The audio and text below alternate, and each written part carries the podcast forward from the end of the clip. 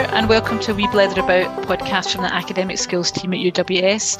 I'm Linda Riches, I'm one of the Academic Skills advisors at the university. Um, this podcast today comes from a request from one of our listeners who wanted us to focus on specific words that she finds a little bit tricky in assignments. Um, basically, the words describe, um, analyse, and evaluate. And I think we've mentioned these in previous podcast, but we thought it might be a good idea to maybe break them down and talk about them individually. So to help me do that today, I've got my colleagues, um, Carly, Carly Seeple. Hi, Carly. Hi, Linda. How are you? I'm good. I'm good. Thanks. And John, John Watson. Hi, how are you, John? Hello. I'm good. Thank you. Yes. Good. Um, so we'll probably just dive straight into this. I'm not quite sure who's going to go first, but we'll um, think first of all about the word describe. So when you see that in an assignment and you're asked to describe, you know, what does that mean in terms of academic writing? So I'm not sure who wants to kick off, Carly or John. Any volunteers? I'll, I'll, I'll go with this. Okay. So, so, you've got those three words that you've mentioned. I think the yeah. first distinction you would make is between describe and evaluate and analyze. I'll separate describe first because generally what you're doing with describe is you are offering a, well descriptive writing. You're not trying to do anything critical. So we've talked on I think on a, in a previous podcast about critical writing. You see the word describe, it's generally not going to involve that critical writing. You are probably just going to be giving factual information in there. Um, so that would be the first kind of distinction that you need to kind of make. Um, how you differentiate, evaluate, and analyze is a bit more tricky. So maybe I'll move to Carly for that one. for those ones. But in terms of description, if we think yeah. a little bit about description, often the feedback students get is that they've been too descriptive. So what's kind of gone wrong there then in terms of the, the writing?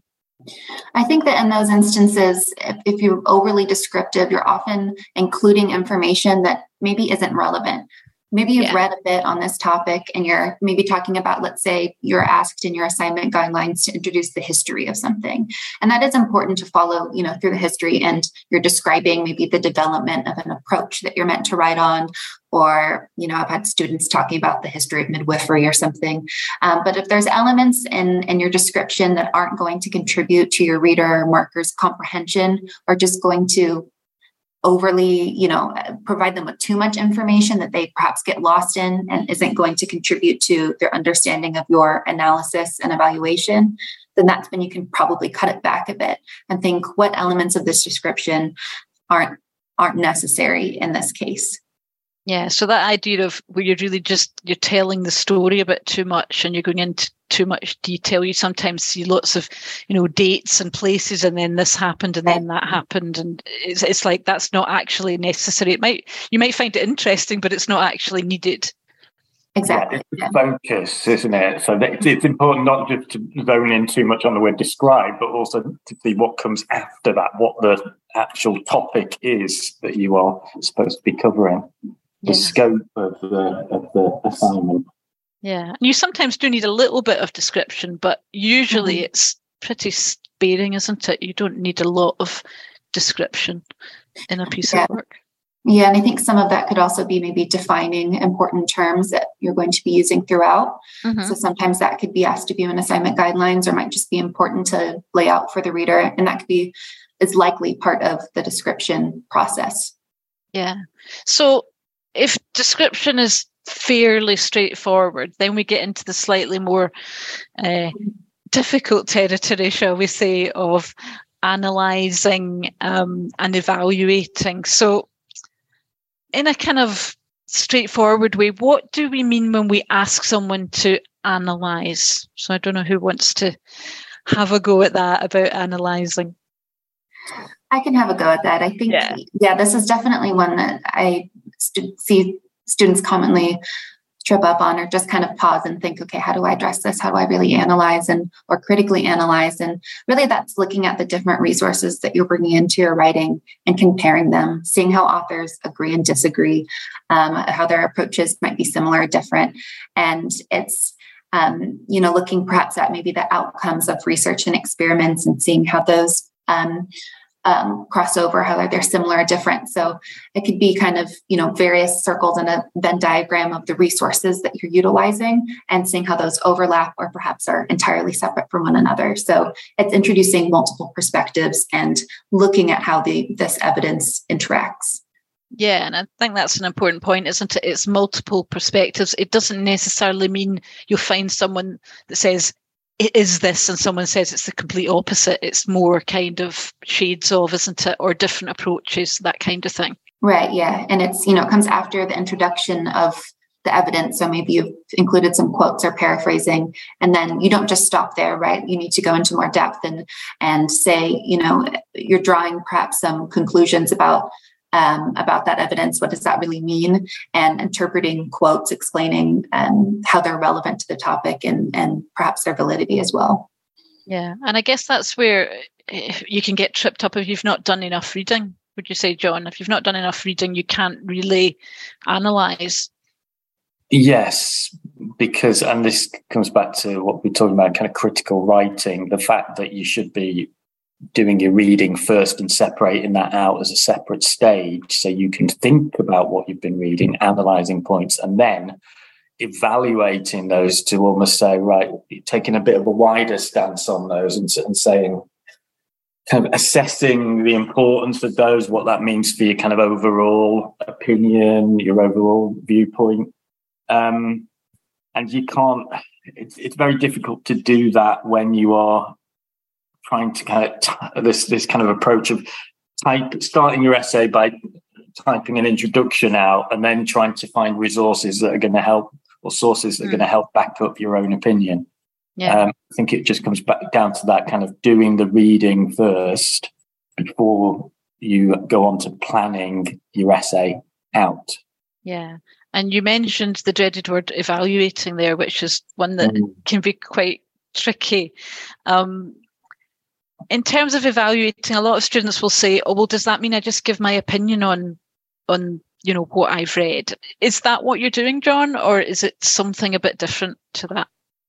Yes, but as I said to a lot of students, it, these things don't have to be strong opinions. You know, you don't. A lot, a lot of the time, I think students get confused and they think they need to be at university really strongly radical or opinionated about mm. what they're doing. Something as simple as saying, um, if you're looking at different uh, approaches to something or different models or theories, you can talk about which is the the best of those. You can offer an opinion of those, and you can say this is the, this model is the most effective because dot dot dot. And that I think is is is evaluating. It's not a particularly strong kind of opinion that you're having there. It's not particularly radical, but you are offering your thoughts on what you've been reading, and that to me is evaluation. It's offering some kind of not not descriptive writing, not just presenting the facts, but showing that you've thought about the information that you've been reading.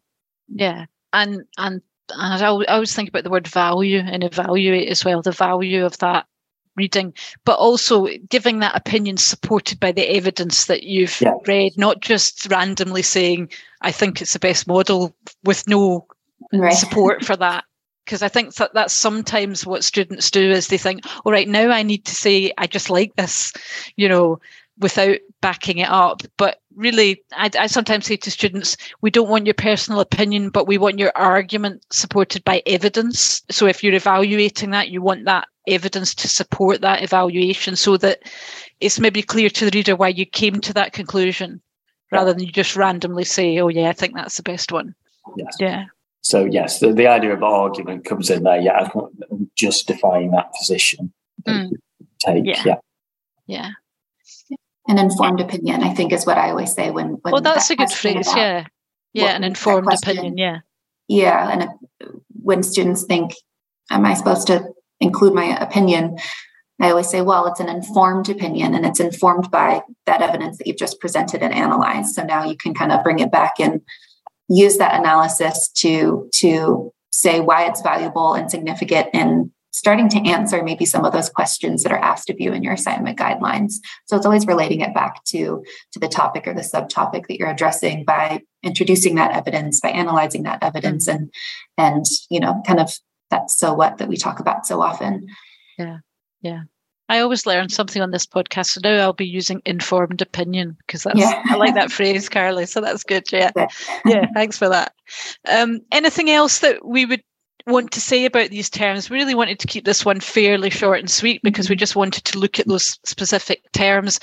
Anything to be aware of, anything that is, you know, we need to highlight or is confusing, you know, and just to say that there are some other kind of typical phrases that get used sometimes in like exam papers or assignment briefs that can mean similar things but require a slightly different approach. Think about the word justify that we see, um, which I think kind of similar to evaluate in the idea that you're kind of giving evidence about something. You are again, I think that's that one's really kind of ingrained in that idea of argument presenting that one. Critically discuss as well seems to, or dis, the word discuss actually can cause a lot of confusion because I think it's just such a vague word. Right. And yeah. a lot of the assignment briefs I've seen have said critically discuss because they are trying to emphasize that you need to take a critical approach. You can't just get away with descriptive writing. Mm-hmm. Um, I know in the Study Skills Handbook by um, Cottrell that I have oh, yeah. one of our most famous books in the area of uh, academic skills. There's a list of these kind of typical keywords that are used in um, exam papers and assignment briefs, and it just I think gives you a very clear idea. Well, not not completely clear because it is a, these terms are quite ambiguous in themselves, but it, it gives quite good definitions of how to approach assignments with these keywords in them.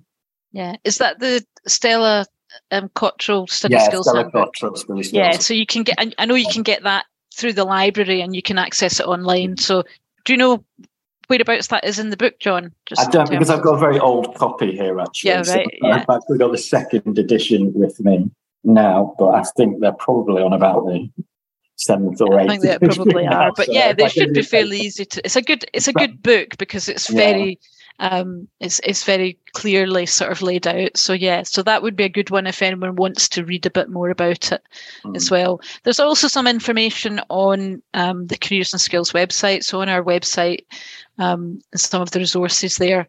Have a little look at um, some of our information. And remember, you can always talk to us about these terms. We can have lots of debates about them during um, during calls and try and sort of keep you right. So if there's a sort of term like that that you're struggling a little bit with in an, an assignment, then it's it's quite good to have a little chat with us, and we can make sure that you're on the right lines. Um, so remember, you can always book with us. If there's anyone else out there who's got a topic that they want to talk about, then just do what that student did drop us a line, suggest um, a topic to us, and we'll have a look at that in a bit more detail. And you can do that by just dropping a line to skills at uws.ac.uk. Thanks, John and Carly, for clearing up those terms for us. Um, and thanks to everyone for listening.